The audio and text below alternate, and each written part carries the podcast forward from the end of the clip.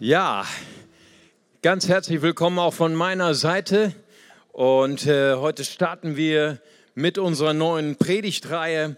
Das ist unser Gott und wir werden starten heute mit dem Teil, er empfängt dich, wie du bist, aber er lässt dich nicht so, äh, wie du bist. Und nächste Woche werden wir sprechen über ein brandneues Leben. Er schenkt ein brandneues Leben, ein Leben voller Signifikanz, voller äh, Zielgerichtetheit und voller Vision. Aber bevor ich mit meiner Predigt beginne, möchte ich euch jemand vorstellen. Das ist die Azam. Sie kommt aus dem Iran und sie hat sich äh, für die in diesem Jahr für Jesus entschieden, hat sich dieses Jahr taufen lassen und sie kommt hier nach vorne und sie ist aber heute ganz, ganz aufgeregt. Gib ihr mal einen Applaus.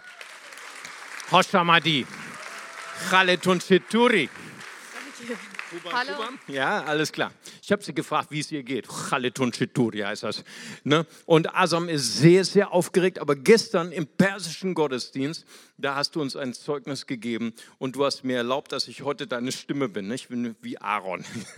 genau. Und Asam ist äh, hierher gekommen. Sie hat ganz, ganz viel Leid erlebt, auch im Iran ist geflüchtet, ist hier nach Deutschland gekommen, hat ihr Leben Jesus geschenkt, hat sich taufen lassen dieses Jahr und sie hat ein sehr, sehr großes Problem, weil als sie Christ geworden ist, hat sie sehr viele Schwierigkeiten gehabt im Asylantenheim. Das wissen vielleicht manche von euch, dass es gar nicht mehr so ungefährlich ist, in Deutschland sich als Christ zu bekennen. Hatte viele Schwierigkeiten gehabt.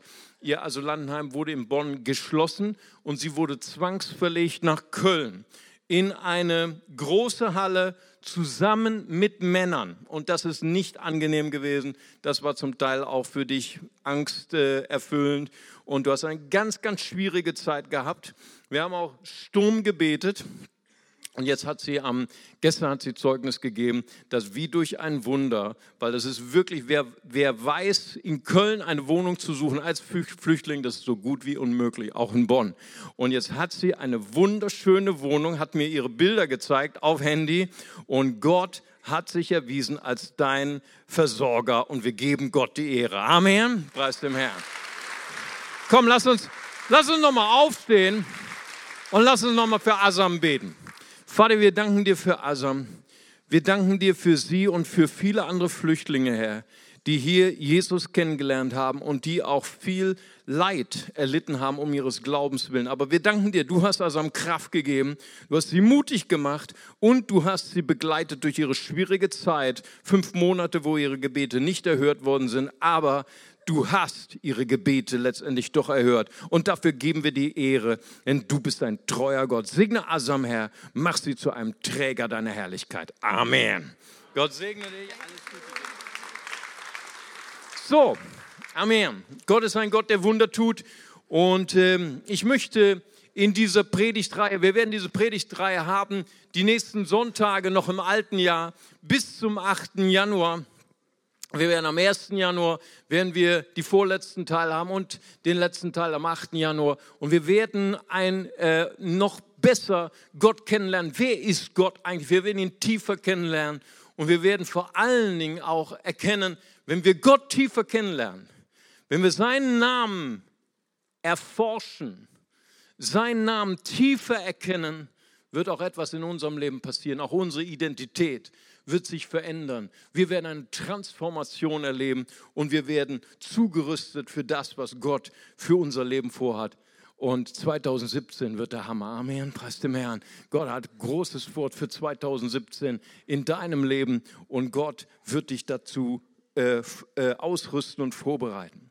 Und ich möchte gerne beginnen mit dieser ersten Frage, wer ist Gott?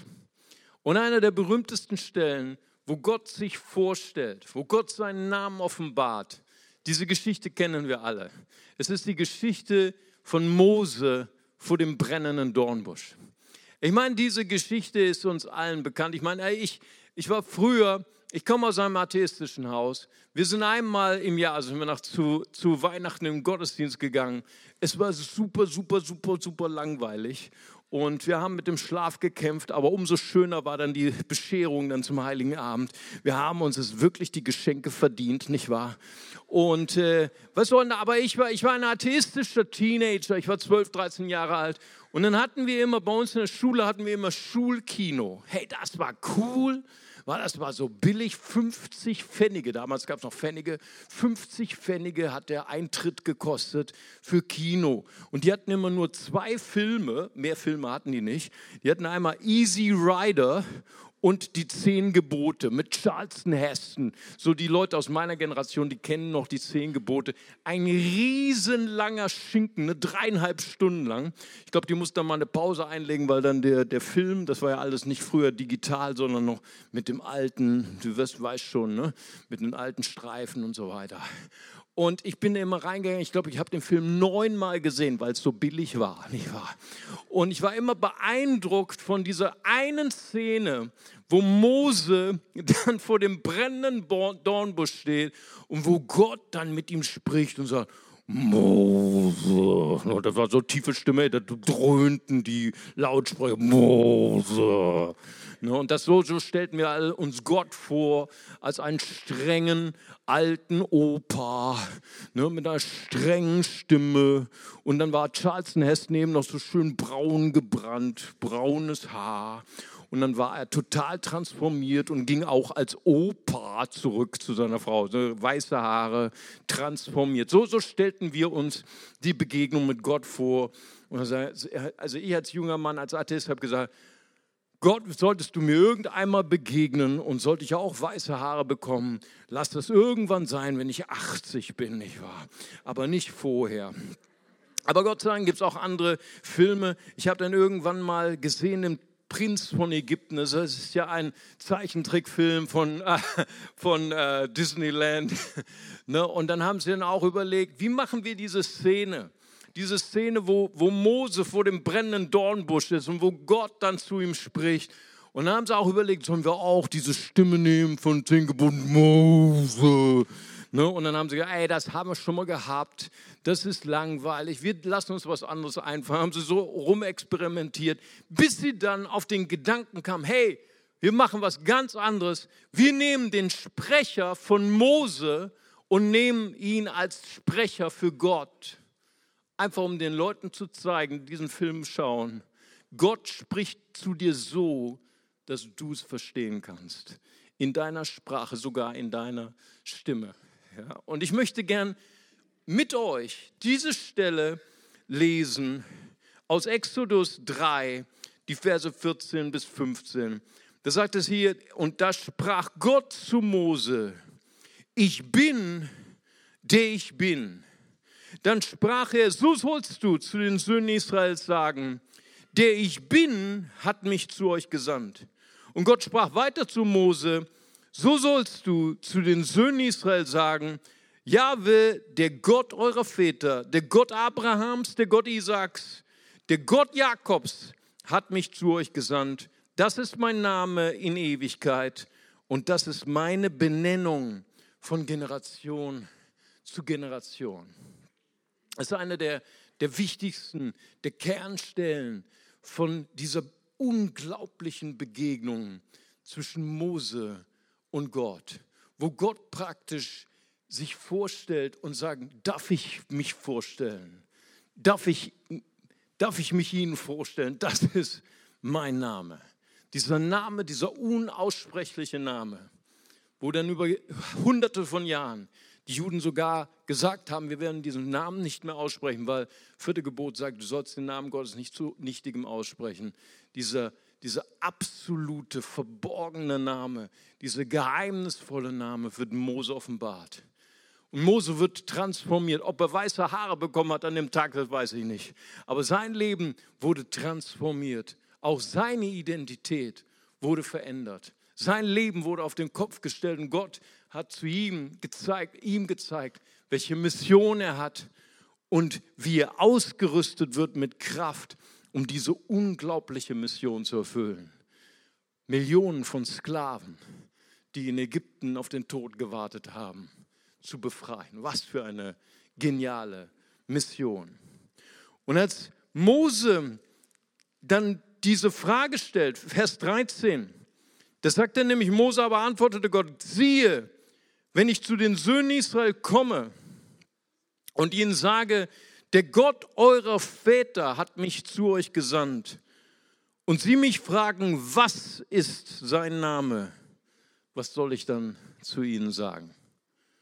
Was ist sein Name? Ich meine, wir müssen uns bewusst machen, wer Mose war. Mose lebte in zwei Welten. Er war geboren als Hebräer, monotheistisch geprägt. Es gibt nur einen Gott. Aber er wurde aufgezogen und er wurde erzogen an einer der exzellentesten Schulen in Ägypten. Er wurde trainiert, ein ägyptischer Pharao zu sein.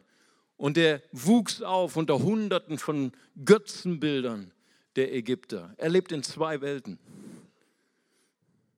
Und als er sagte, Gott, wenn du mich schickst zu meinem Volk nach Ägypten, sie werden sagen, ah, den Gott Israels, den kennen wir schon.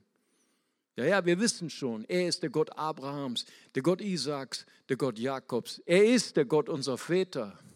Aber hier steht nicht, wie ist sein Name? Hier steht, was ist sein Name?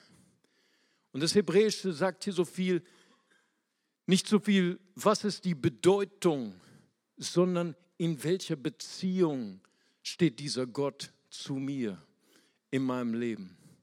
In welcher Beziehung steht dieser Gott zu meiner Not, zu meiner Sklaverei, zu meiner Gebrochenheit in meinem Leben? Was für eine, eine Relation hat Gott zu mir? Welche Relevanz hat Gott in meinem Leben?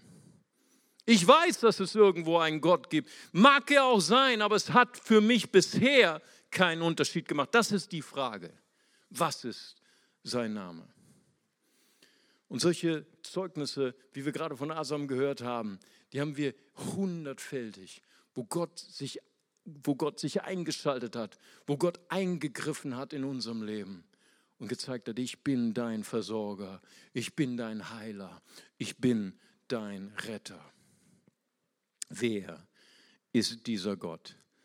Ich glaube, viele junge Leute, die aufwachsen in Deutschland, die werden irgendwann mit dieser Frage konfrontiert. Und wir sind in einer Gesellschaft, die so viele Hunderte, Jahrtausende von Religionsangeboten haben. Und man fragt sich, wer ist denn dieser Gott, wo es so viele verschiedene Religionen gibt, so viele Hunderttausende von Antworten auf diese eine Frage, ich suche diesen Gott, aber wie ist sein Name? Weißt du, wir leben in einem Land, das ja sehr stark geprägt ist auch vom Atheismus, von der, von der Lehre, dass es gar keinen Gott gibt. Und ich glaube, wir müssen wenn wir als Kirche eine Relevanz erreichen wollen, wenn wir wirklich diese Gesellschaft erreichen wollen, die fernlebt von Gott und zwar ganz bewusst sagt, wir haben Gott her herausdividiert, wir haben ihn heraus, äh, äh, ähm, äh, herausgedrückt aus unserem Leben, dann müssen wir verstehen, wie ist eigentlich die Kultur unseres Landes. Wie ist die Kultur von Deutschland? Wie ist die Kultur von Europa? Und Europa hat eine Geschichte über Jahrhunderte und die Frage, wer ist der richtige Gott, das war über Jahrhunderte in Deutschland geklärt. Und zwar durch Waffengewalt. Ja, im 800, 900 nach Christus hat Karl der Große zum Teil die Sachsen in Norddeutschland mit Feuer und Schwert bekehrt. Wenn du kein Christ werden wolltest, dann wurdest du dazu gezwungen. Ne? Und willst du nicht mein Bruder sein, dann schlage ich dir die Fresse ein. Ne? So, das war wirklich, das war das Motto von Karl dem Großen. In der Capitulatio de Partibus Saxoniae sagt er, sterben soll, wer Heide bleiben will. Wow, da war nicht viel Alternative. Ja, und ich meine, das ist die Geschichte von Europa. Das ist die Geschichte von Deutschland. Das war Dschihad im christlichen Sinne. Dschihad mit, mit erzwungenem Glauben, mit einer erzwungenen Glaubenskultur. Und wenn du behauptet hast, dass es keinen Gott gibt oder dass Gott einen anderen Namen hat, dann wurde ganz klar mit dir abgerechnet und dann hast du deinen Kopf verloren, dann konntest du auch nichts mehr sagen. Das war so. Ich meine, die Entstehung des Atheismus müssen wir verstehen in dem Kontext unserer europäischen Geschichte. Ich möchte euch das Bild zeigen von einem der ersten Pioniere, der Vorläufer des ausformulierten Atheismus, war ein Pole, der hieß Kazimierz Lysinski. Hier ist er und ich habe leider durch äh, Autokorrektur, habe ich leider einen, einen Fehler drin der hat das Buch geschrieben, De non existentia, nicht die E, sondern DI. Aber das hättet ihr alle erkannt, nicht wahr? Und es heißt über die Nichtexistenz Gottes. Er hat das geschrieben 1674. Und das war noch in der Zeit vor der Aufklärung. Das heißt, in dem besonderen Zeitalter der frühen Neuzeit. Die frühe Neuzeit ist vom Ende des 15. Jahrhunderts bis Ende des 18. Jahrhunderts. Und zu verstehen, was das bedeutet hat für einen Atheisten, ist ganz klar zu sehen, dass er, obwohl er in einem Land aufwuchs, in Polen, Königreich Polen, wo Religionsfreiheit herrschte, dass er 1689 wurde er äh, hingerichtet aufgrund seines Buches. Wir müssen verstehen, in welcher Kultur diese Menschen gelebt haben warum sie zu den Gedanken kamen, so einen Gott, wie die katholische Kirche ihn uns vorstellt, an solch einen Gott kann ich nicht glauben. Gerade mal 40 Jahre nach seiner Hinrichtung, am 3. Dezember 1715, gab es den ersten Hexenprozess. Hexenprozesse gab es schon jahrzehntelang, aber den ersten Hexenprozess gegen Kinder. Zwei Kinder, Straßenbettler, wurden aufgegriffen von der Religionspolizei. Das wissen heute die Iraner, was das ist. Wir wissen das schon gar nicht mehr, aber das hatten wir auch in Deutschland gehabt. Wir hatten auch Religionspolizei von der katholischen Kirche. Und sie wurden aufgegriffen, weil behauptet worden ist, sie wären mit Satan im Bunde und hätten die Kraft durch Dämonen, Ferkel und Mäuse zu produzieren. Wow. Und sie wurden gefoltert dafür. Sie wurden, sie wurden gequält dafür. Andere Kinder wurden verhaftet, um sie zu belasten. Zwei Jahre später, die Kinder waren mittlerweile Teenager, einer erhängte sich aus Verzweiflung im Gefängnis, der andere starb, weil es damals nicht solche Gefängnisse waren wie heute, unter den hygienischen äh, Bedingungen. So verzweifelt war das. Das war katholische Kirche live. Und am 12. November 1717 wurden drei weitere Jungen innerhalb eines Kinderhexenprozesses mit Feuer und Schwert hingerichtet. Das war die damal, das damalige Christentum, die guten alten Zeiten. Und es war klar, dass Menschen gezweifelt haben, wenn Gott so ist, wie die katholische Kirche uns das pro, projiziert, darstellt, an diesen Gott kann ich nicht glauben. Wenn Gott gut ist, wenn Gott allmächtig ist, warum lässt er solche Dinge zu in seinem Namen? Erst im 18. Jahrhundert konntest du als Atheist dich offen zeigen. Bis dahin war es lebensgefährlich zu sagen, ich bin Atheist. Im Preußen unter dem liberalen Friedrich dem Großen 1740 war es schon möglich und dann zum Höhepunkt der Aufklärung 1789 durch die Erklärung der Menschen- und Bürgerrechte im Rahmen der Französischen Revolution in Frankreich und im selben Jahr 1789 durch die Erklärung der Bill of Rights in den Vereinigten Staaten. Aber der französische Philosoph Offray de la Métrie konnte seine atheistischen Ideen nicht in Frankreich publizieren, weil er Angst haben musste, von der katholischen Kirche verfolgt zu werden. Er tat das unter Friedrich dem Großen in Preußen, in Deutschland. Die ersten deutschen Atheisten waren Doktoren der Theologie. Es waren Bruno Bauer und vielleicht kennt ihr Ludwig Feuerbach.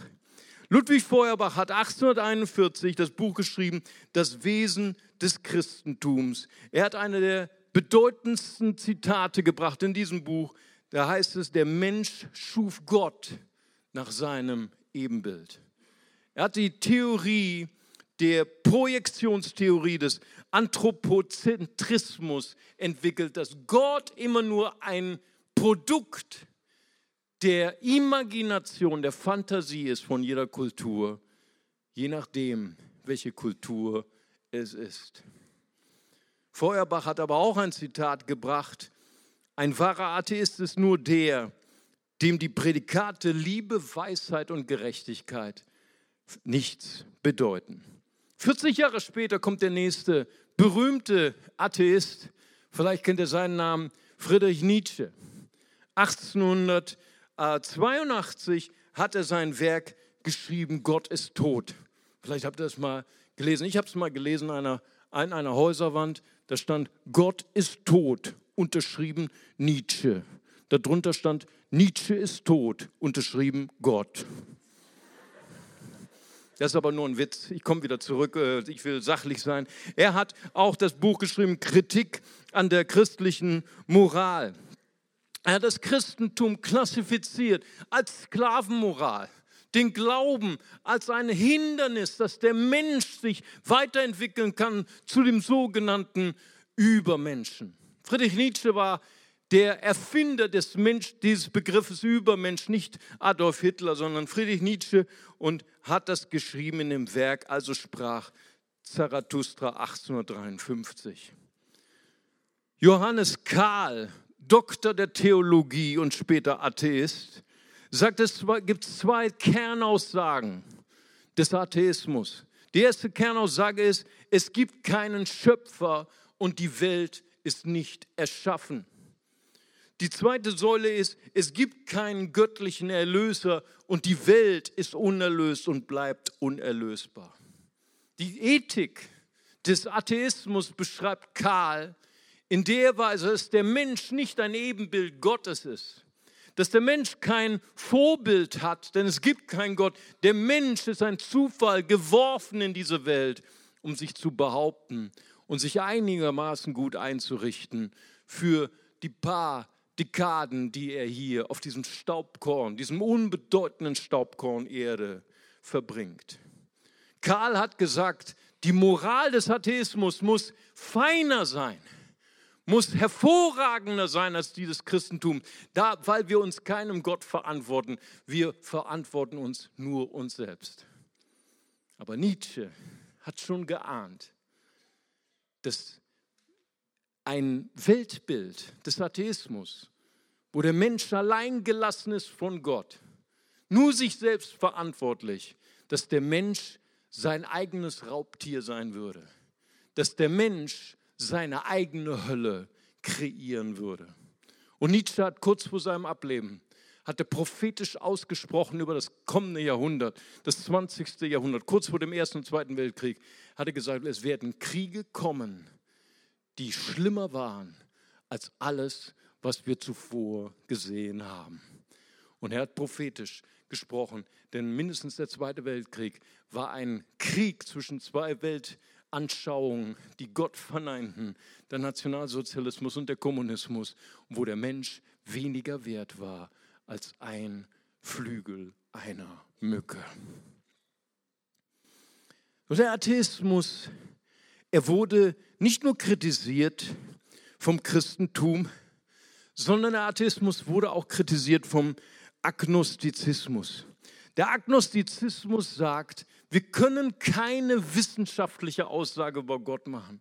Wir können weder beweisen, dass es Gott gibt, noch, und das ist die Kritik am Atheismus, noch können die Atheisten beweisen, dass es keinen Gott gibt.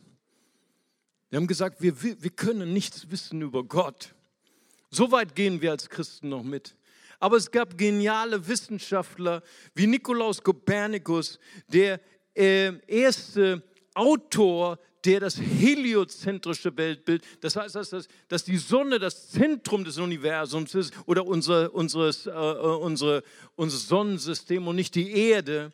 Und er hat geschrieben, durch die Beobachtung der Komplexität des Kosmos kommen wir zur Bewunderung des Konstrukteurs dieses Kosmoses.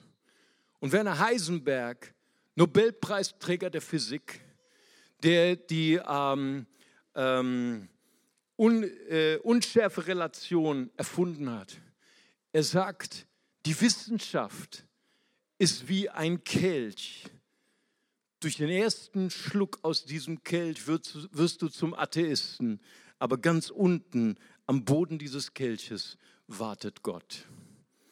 Wissenschaftler haben gesagt, wenn du dich der Wissenschaft hingibst, wenn du ein Student der Wissenschaft wirst und wenn du alles neutral beobachtest, dann wirst du irgendwann hingeleitet werden, zur Erkenntnis zu kommen, dass es einen Gott geben muss.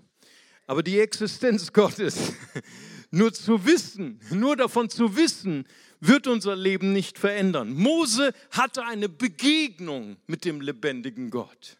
Mose hatte eine Begegnung mit dem, der sich ihm selbst offenbarte. Viele Theologen haben darüber gestritten, wie ist das eigentlich? Haben wir Gott gefunden oder hat Gott uns gefunden? Beides sagt die Bibel. Die Bibel sagt in Römer 1, dass äh, der Mensch, jeder Mensch durch die Genialität der Schöpfung erkennen kann, dass es einen genialen Konstrukteur gibt. Und Römer 2, Verse 14 bis 16 sagt, dass wir allein auch durch unser Gewissen können wir in unserem Herzen wissen, dass es einen Gott gibt.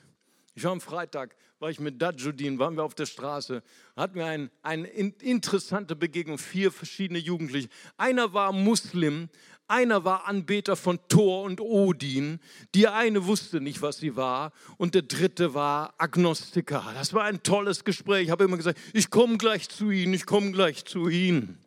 Und dann haben wir zuletzt haben wir mit dem Agnostiker gesprochen und dann habe ich gesagt, darf ich Ihnen einen kurzen Hinweis geben? Es ist kein Beweis, dass Gott gibt. Ich kann Gott nicht beweisen, aber einen kleinen Hinweis. Ich habe gesagt, schauen Sie, angenommen, ich würde nach Bonn kommen und dort stand ein Mercedes, zufällig stand da eine Taxe und ich würde sagen, hey, Millionen, nein, Milliarden von Jahren sind durch Bonn gegangen. Blitze, Donner, Erdbeben, ja, und über Millionen von Jahren auf einmal stand der Mercedes da. Was würden Sie dann zu mir sagen? Und dann, dann habe ich gesagt, Sie würden wahrscheinlich zu mir sagen, drei Blocks weiter ist ein gutes Krankenhaus, gehen Sie mal dahin. Ne? Weil wir beide wissen, äh, Mercedes ist nicht entstanden durch Blitz und Donner, sondern durch Konstrukteure, durch Architekten, Leute, die die Schrauben zusammengeschraubt haben. Und dann war dieser geniale Mercedes da. Und ich sage, wissen Sie was, wenn ich in Ihre blauen Augen, er hat ja wirklich blaue Augen, schöne blaue Augen, aber nicht falsch verstehen, okay? Und ich habe, wenn ich in ihre Augen schaue, wenn ich mir die Konstruktion ihrer Augen vorstelle und vielleicht auch das Gehirn, nein, ich habe nicht gesagt vielleicht, das Gehirn, was dahinter ist, ganz gewiss, die Komplexität vorstellen, sind sie millionenfach komplexer als der olle Mercedes. Und wissen Sie, wenn ich glaube, dass Mercedes konstruiert worden ist von einem Menschen, wie viel mehr glaube ich, dass Sie als komplexe Konstruktion einen genialen Konstrukteur haben. Amen. Das ist das, was ich gesagt habe. Und, aber, aber die Bibel sagt auch, Gott sucht den Menschen. Gott ist auf der Suche nach dem Menschen. In Lukas 19, Vers 10 sagt Jesus, denn der Menschensohn ist gekommen, zu suchen und selig zu machen, was verloren ist. Beides ist richtig. Menschen begeben sich auf die Suche nach Gott, aber Gott ist auf der Suche nach dem Menschen, die verloren sind und ihn nicht erkennen können. Vielleicht auch, weil sie auf einem Ohr taub geworden sind durch bestimmte Religionen. Mose, er trat zu diesem brennenden Busch. Nicht, weil das für ihn etwas Ungewöhnliches wäre, dass ein Busch auf einmal anfängt zu brennen in der Wüste. Ich meine, wir in Deutschland, äh, wir kennen das nicht. Bei uns regnet es meistens, nicht wahr? Aber wenn du schon mal in einer Wüste warst, dann weißt du, es ist so trocken, es ist so heiß, es ist nichts Außergewöhnliches, wenn mal ein Busch in Brand gerät. Das war nicht, was ihn anzog, sondern Mose ging hin und er war Experte, er war 40 Jahre lang war Hirte von seinen vierbeinigen Freunden dort in der Wüste. Er kannte jeden Stein und kannte jeden Stein umgedreht. Sondern er ging hin, weil dieser Busch brannte, aber er verbrannte nicht. In dem Naturwunder hörte er Gottes Stimme. Hörte er die Stimme des Gottes seiner Väter. Ich bin der Gott Abrahams, Isaaks und Jakobs. Er wusste genau, was, was damit gemeint war. Er war ein Mann aus zwei Welten, aber er wusste, Gott hat mich geschaffen. Wow, wenn das ein Mensch diese Erkenntnis hat, Gott hat mich geschaffen, das ist so eine wunderbare Offenbarung. Was, wenn ich weiß, dass ich von Gott geschaffen bin, wenn ich eine Konstruktion Gottes bin, dann habe ich eine ganz neue Offenbarung von mir selbst. Wenn du in mein Büro kommst, da steht immer noch mein altes, mein uraltes Gesellenstück, was ich gebaut habe, mein Schreibtisch, äh, den ich gebaut habe, damals, als ich Schreinerlehre gemacht habe. Und wenn du sagen würdest, ey, boah, ist das eine olle Kiste, ey, ist das blöd gemacht, was, dann fühle ich mich nicht besonders gewertschätzt, ja. Aber wenn du weißt, dass dieser Tisch von mir ist und du würdest sagen, boah, den hast du aber cool gemacht, ey, Hammer, fühle ich mich gewertschätzt. Hey, wenn du morgens in den Spiegel schaust und wenn du sagst, boah, sehe ich kaputt aus und ich mag mich nicht und so weiter, ich glaube nicht, dass Gott besonders erfreut ist. Aber wenn du morgen in den Spiegel schaust und sagst, wow, ich bin wunderbar gemacht, so wie David das sagt im Psalm 139, dann ist das ein Lobpreis Gottes. Amen. Wenn wir uns selbst annehmen, wenn wir uns selbst schön finden, dann ist das eine Entscheidung dafür zu sagen, ich bin eine herrliche Konstruktion Gottes. Amen. Ja, das Amen war sehr, sehr leise, ich weiß. Wir haben so unsere Schwierigkeiten, schon wieder ein neues graues Haar, schon wieder die Falte, hey, die habe ich nicht gemacht. Ne, aber ich weiß, äh, weiß, ich bin dieses Jahr 31 Jahre verheiratet. Hey, läuft bei mir. Amen. Weißt du, ich kann mich noch erinnern, ich kann mich noch erinnern an meinen ersten Spaziergang mit meiner Flamme, ja. Und dann haben wir uns, haben uns unsere Liebe erklärt, haben wir gesagt, wir wollen zusammen gehen. Und weißt du was, was dann meine Flamme zu mir gesagt hat, hat mir noch nie ein Mensch, hat noch nicht mal meine Mutter zu mir gesagt, hat sie zu mir gesagt, ey, ich finde dich schön. Hammer. Und weißt du, was dann passiert ist? Ich bin nach Hause gegangen. Ich bin das erste, was ich gemacht habe, ich habe mich vor den Spiegel gestellt und ich habe mich hier, ich habe mir mich selber angeschaut und ich habe gesagt, wow, die Frau hat recht. Hammer! Ey, wenn du weißt, dass Gott dein Schöpfer ist, dann fängst du an, dich selbst gut zu finden. Amen. Preis dem Herrn. Und das ist unser Lobpreis zu Gott, wenn wir Ja zu uns selbst sagen. Amen. Sag morgen Ja zu der neuen Falte. Amen. Preis dem Herrn. Ich habe letztens mal mit jemandem gesprochen, der konnte nicht so freudig Amen sagen wie ihr. Er sagte eben, Mario, ich verstehe Gott nicht.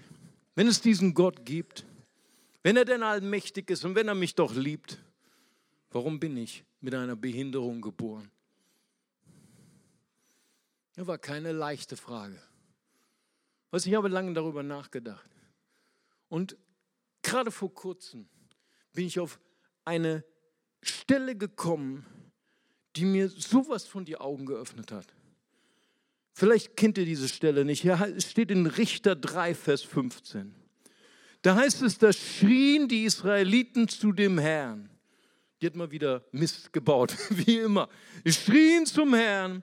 Die wollten wieder gerettet werden, weil war ein großes Problem. Wurden bedrückt durch eine andere Nation, durch einen anderen Herrscher. Und der Herr erweckte ihnen einen Retter, Ehud, den Sohn Geras. Ne? Ist kein Ossi, ist nicht in Gera geboren, war nur der Sohn von Gera. Ja, so hieß der Vater, alles klar. Haben wir das auch geregelt. Der Sohn Geras, den Benjaminiter, der war linkshändig. Ja, früher habe ich mir nicht viel gedacht bei dieser Stelle. Er war linkshändig. Na und? Äh, kein Ding. Linkshänder sind auch Menschen. Entschuldigung. Nein, nein, aber ich habe letztens habe ich die Interpretation von einem Alttestamentler gelesen. Und er gesagt, wäre niemals dort drin gestanden, dass er Linkshänder war, wenn das nicht eine andere Bedeutung ge gehabt hätte. Einfach Linkshänder zu sein, ist zu wenig. Linkshänder, wenn dort steht Linkshänder, dann ist die Bedeutung davon, dass seine rechte Hand so verkrüppelt war, so gelähmt war, dass er sie nicht benutzen konnte weil er musste seine linke Hand ausbilden, damit die Dinge zu tun, die er früher mit seiner rechten Hand gemacht hat.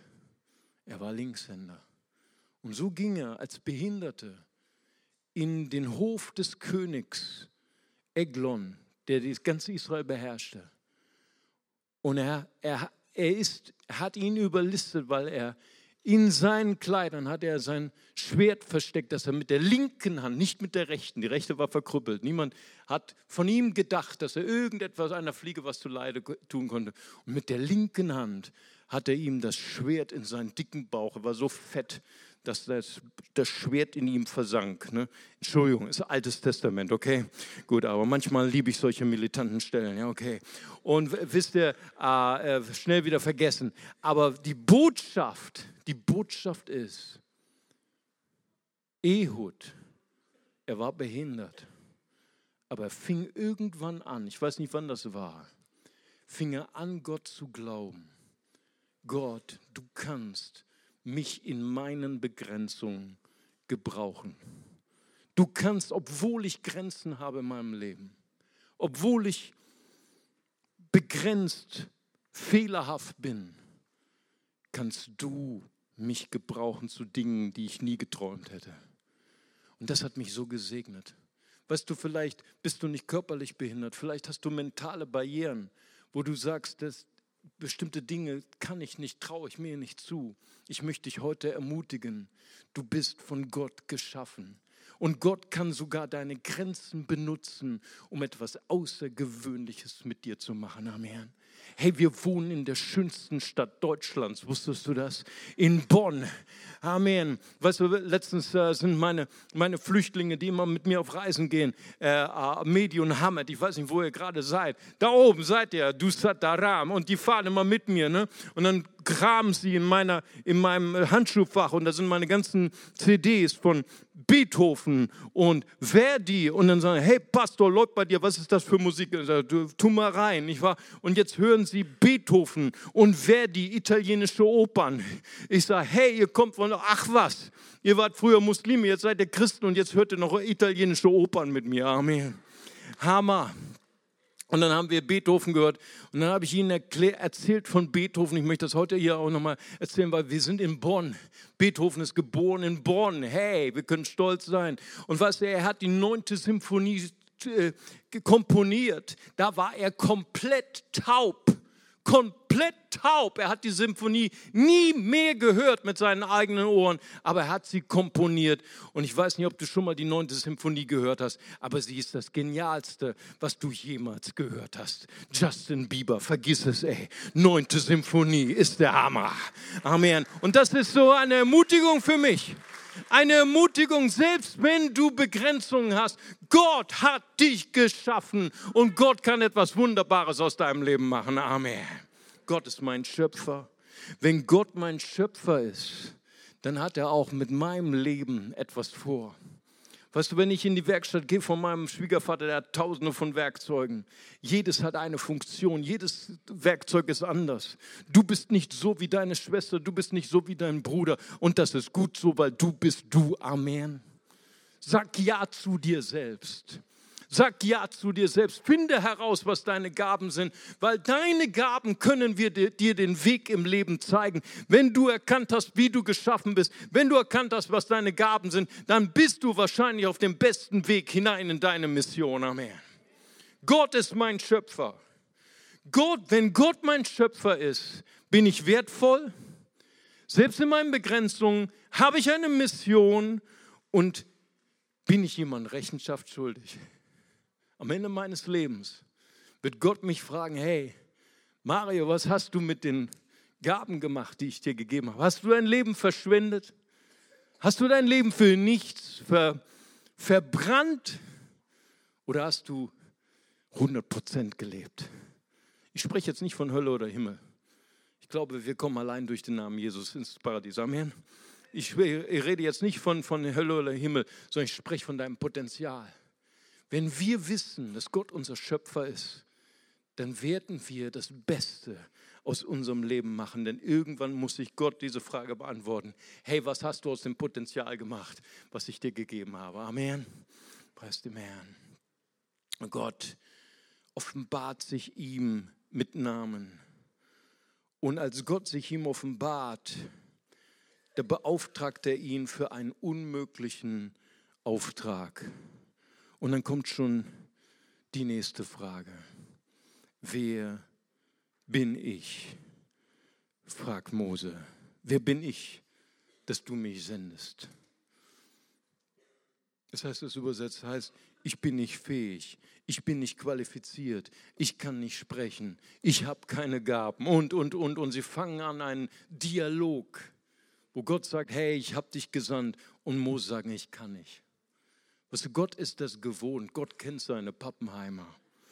Er sagt zu, zu Jeremia, Kapitel 1, Verse 4 bis 7, da sagte ich kannte dich, ehe ich dich im Mutterleib bereitete. Sage nicht, ich bin zu jung, sondern du sollst gehen, wohin ich dich sende. Hammer. Wenn Gott seinen Namen uns vorstellt, dann erkennen wir nicht nur ihn, sondern er nennt uns mit Namen. Das Erste, was Gott spricht aus dem brennenden Dornbusch, ist Mose. Mose, Mose, Charles Aston. Ihr erinnert euch. Zehn Gebote. Gott kennt deinen Namen.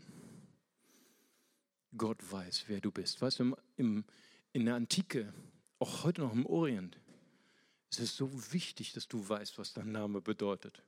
Ey, wenn wir freitags im Bonner Loch unterwegs sind, wenn wir sprechen mit Muslimen, dann frage ich immer, äh, äh, Anaismi Mario Maismuka, ne, was ist dein Name? Und dann sagen sie, ich heiße Ali, ich heiße äh, Abd al-Rasul, Abd al-Rahman oder wie sie alle heißen. Und dann sage ich immer, hey, cool, was bedeutet dein Name auf Deutsch? Und manche sagen immer, hey, das weiß ich nicht. Ich sage, ja, du musst unbedingt deine Mutter anrufen, ey, ruf deine Mutter an, ey. Jeder Name hat eine Bedeutung. Weißt du, was der, die Bedeutung deines Namens ist? Du wurdest für einen bestimmten Zweck erschaffen. Dir wurde ein besonderer Name gegeben. Gott kennt deinen Namen. Wenn du nicht die Bedeutung deines Namens kennst, ruf Gott an. Du kannst auch deine Mutter anrufen, aber ruf Gott an. Gott kennt die Bestimmung deines Lebens. Gott weiß, niemand kennt dich so wie Gott. Nicht deine Mutter, nicht dein Vater, nicht deine Freundin, nicht deine Freunde können dir sagen, wie viel du wert bist. Nur Gott kann dir sagen, was du wirklich wert bist, Amen. Und weißt du, und dann fragt Mose zum zweiten Mal. Ich meine, Gott hatte Mose schon den Namen offenbart. Er sagte zu ihm, ich bin der Gott deiner Väter, ich bin der Gott Abrahams, Isaaks und Jakobs. Aber dann sagt Mose, was ist dein Name? Das sagt, Mose gab sich nicht zufrieden. Mose wollte mehr wissen von Gott, er wollte tiefer gehen. Und dann sagt Gott zu ihm, mein Name ist Ich bin, der ich bin.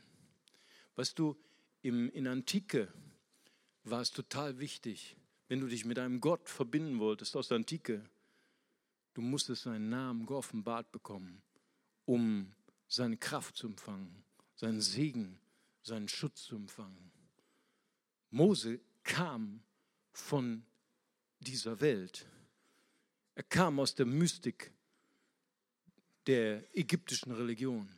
Und Gott stellt sich darauf ein. Mose fragt, was ist dein Name? Ich will mich mit dir verbinden. Und Gott sagt, ich will mich auch mit dir verbinden. Mein Name ist, ich bin, der ich bin. Wenn Gott uns seinen Namen offenbart, dann zeigt er uns, er will sich mit uns verschmelzen. Er gibt uns eine Mission, die vielleicht größer ist als wir selbst, aber er gibt uns auch seine Attribute, seine Kraft, seine Vollmacht, seine absolute Weisheit. Hey, 2017 wird vielleicht für einige von euch ein schwieriges Jahr. 2017 wird vielleicht für einige von euch eine große Herausforderung. Aber ich möchte euch ermutigen heute, der Gott, dem wir dienen, er will sich mit dir verbinden. Amen. Er will mit dir verschmelzen. Er möchte dein Freund sein. Er möchte, dass du seinen Namen erkennst. Und wenn du seinen Namen erkennst, wird sich auch deine Identität verändern. So war es bei Petrus, Matthäus 16. Jesus fragt seine Jünger, was, wer bin ich? Und er sagt, na, manche sagen, du bist Elia, manche sagen, du bist der Prophet. Und dann sagt Petrus, du bist der Sohn des lebendigen Gottes. Und dann antwortet Jesus, dein Name soll Petrus heißen. Früher hieß er Simon. Sein Name veränderte sich und auf dich will ich meine Gemeinde bauen. Wenn wir Gott tiefer kennenlernen in diesen kommenden Wochen, dann werden wir nicht nur eine Offenbarung haben von dem, wer Gott ist, sondern wir werden auch eine Offenbarung haben von unserer Identität. Und er wird uns verwandeln und er wird uns auch die Kraft geben für unser zukünftiges Leben und unsere zukünftige Mission. Amen. Lass uns zusammen beten. Halleluja. Vater, ich danke dir, Herr, für diese kostbaren Menschen, Herr, die hier sind, Vater. Und Vater, bevor ich sie segnen möchte, möchte ich noch eine leidenschaftliche, eine brennende Einladung geben. Vielleicht sind Menschen hier und du hast das erste Mal wirklich verstanden, dass Gott, er möchte eine Freundschaft mit dir. Gott möchte eine Beziehung mit dir eingehen. Er möchte sich dir offenbaren. Und was du, vielleicht hast du heute in deinem Herzen dieses Klopfen verspürt an der Tür deines Herzens und du spürst, Gott möchte dein Freund sein. Und du hast diese Sehnsucht in deinem Herzen und sagst, wow, ich möchte auch diesen Gott kennenlernen. Ich möchte mich auch mit ihm verbinden, so wie Mose sich verbunden hat. Und möchte ich dir sagen, die Bibel hat zwei Sätze. Der erste ist sehr negativ. Der erste Satz sagt, niemand erreicht die Herrlichkeit Gottes. Wir sind alle getrennt, alle durch unsere Sünde, durch unsere Schuld. Aber der zweite ist umso positiver. Johannes 3, Vers 16. So sehr hat Gott die Welt geliebt, dass er seinen eingeborenen Sohn gab. Jeder, der an ihn glaubt, geht nicht verloren, sondern empfängt ewiges Leben. Das ist die Liebe Gottes, die Retterliebe Gottes. Und während wir hier in einer Atmosphäre des Gebets sind, möchte ich gern fragen, ist jemand hier vielleicht, der sagt, ich möchte heute eine Entscheidung treffen, die wichtigste Entscheidung in meinem Leben. Ich möchte eine Freundin, ein Freund Gottes werden. Ich möchte diesen Retter, Jesus Christus, in mein Herz einladen, dass er mir meine Schuld vergibt und dass er der Navigator wird in meinem Leben. Und wenn Sie diese Entscheidung treffen wollen, dann möchte ich Sie bitten, ganz mutig mal Ihre Hand auszustrecken, so wie ich das gerade mache, als ein Zeichen für Gott. Zu sagen, hier bin ich. Ich möchte gern Jesus einladen in mein Herz. Strecken Sie gerade jetzt Ihre Hand aus. Ich würde gerne für Sie beten. Danke, Jesus. Danke, Jesus. Gott segne Sie dort hinten. Dort oben ist noch eine Hand. Gott segne Sie. Ist noch jemand da? Dann heben Sie ganz kurz Ihre Hand. Ich würde gerne auch für Sie beten. Danke, Jesus. Dort hinten ist noch eine Hand. Dankeschön. Und dort ist eine Hand. Dankeschön. Ist noch jemand da? Dann heben Sie auch ganz kurz Ihre Hand. Ja, wohl. Dankeschön. Ist noch jemand da? Jawohl. Wunderbar. Was für eine Freude im Himmel. Ist noch jemand da? Dann heben Sie ganz kurz Ihre Hand. Würde gerne auch für Sie beten. Danke, Jesus. Okay, dann lasst uns zusammen als ganze Familie ein ganz einfaches Gebet beten. Es ist hier auf die Wand, auf die, äh, ähm, äh, an die Folie geworfen. Und wir beten zusammen. Vater im Himmel, danke, dass du mich liebst. Danke, dass du dich für mich entschieden hast.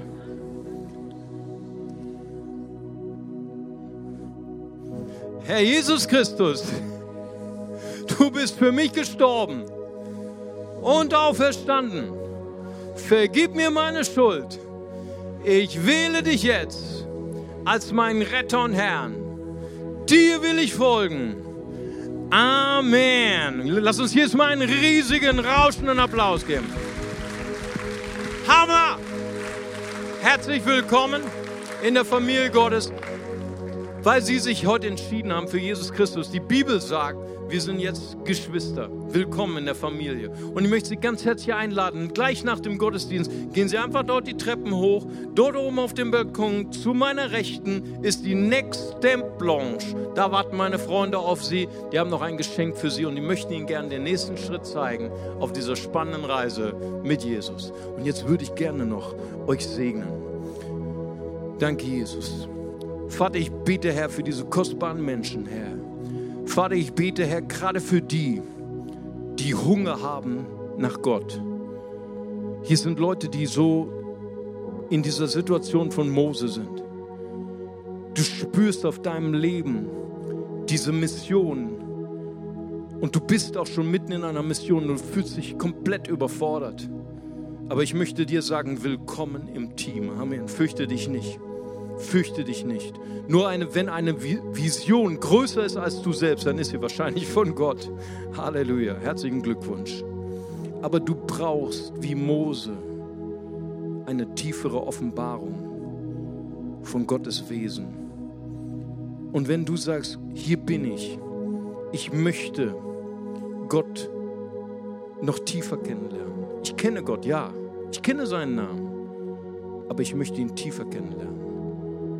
Ich möchte sein Wesen wirklich in mein Herz verschmelzen lassen. Ich habe heute erkannt, Gott will mit mir verschmelzen. Er will auch meine Identität verändern. Er will mir die Kraft geben, die ich brauche für meine Mission.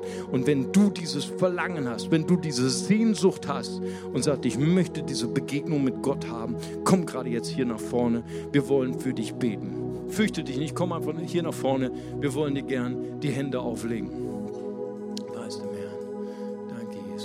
Rainer, kommst du auch mit nach vorne? Wir wollen dir gern die Hände auflegen. Danke, Jesus. Vater Gott, ich möchte dir danken, Herr, für Menschen, Herr, die mehr wollen von dir, Vater.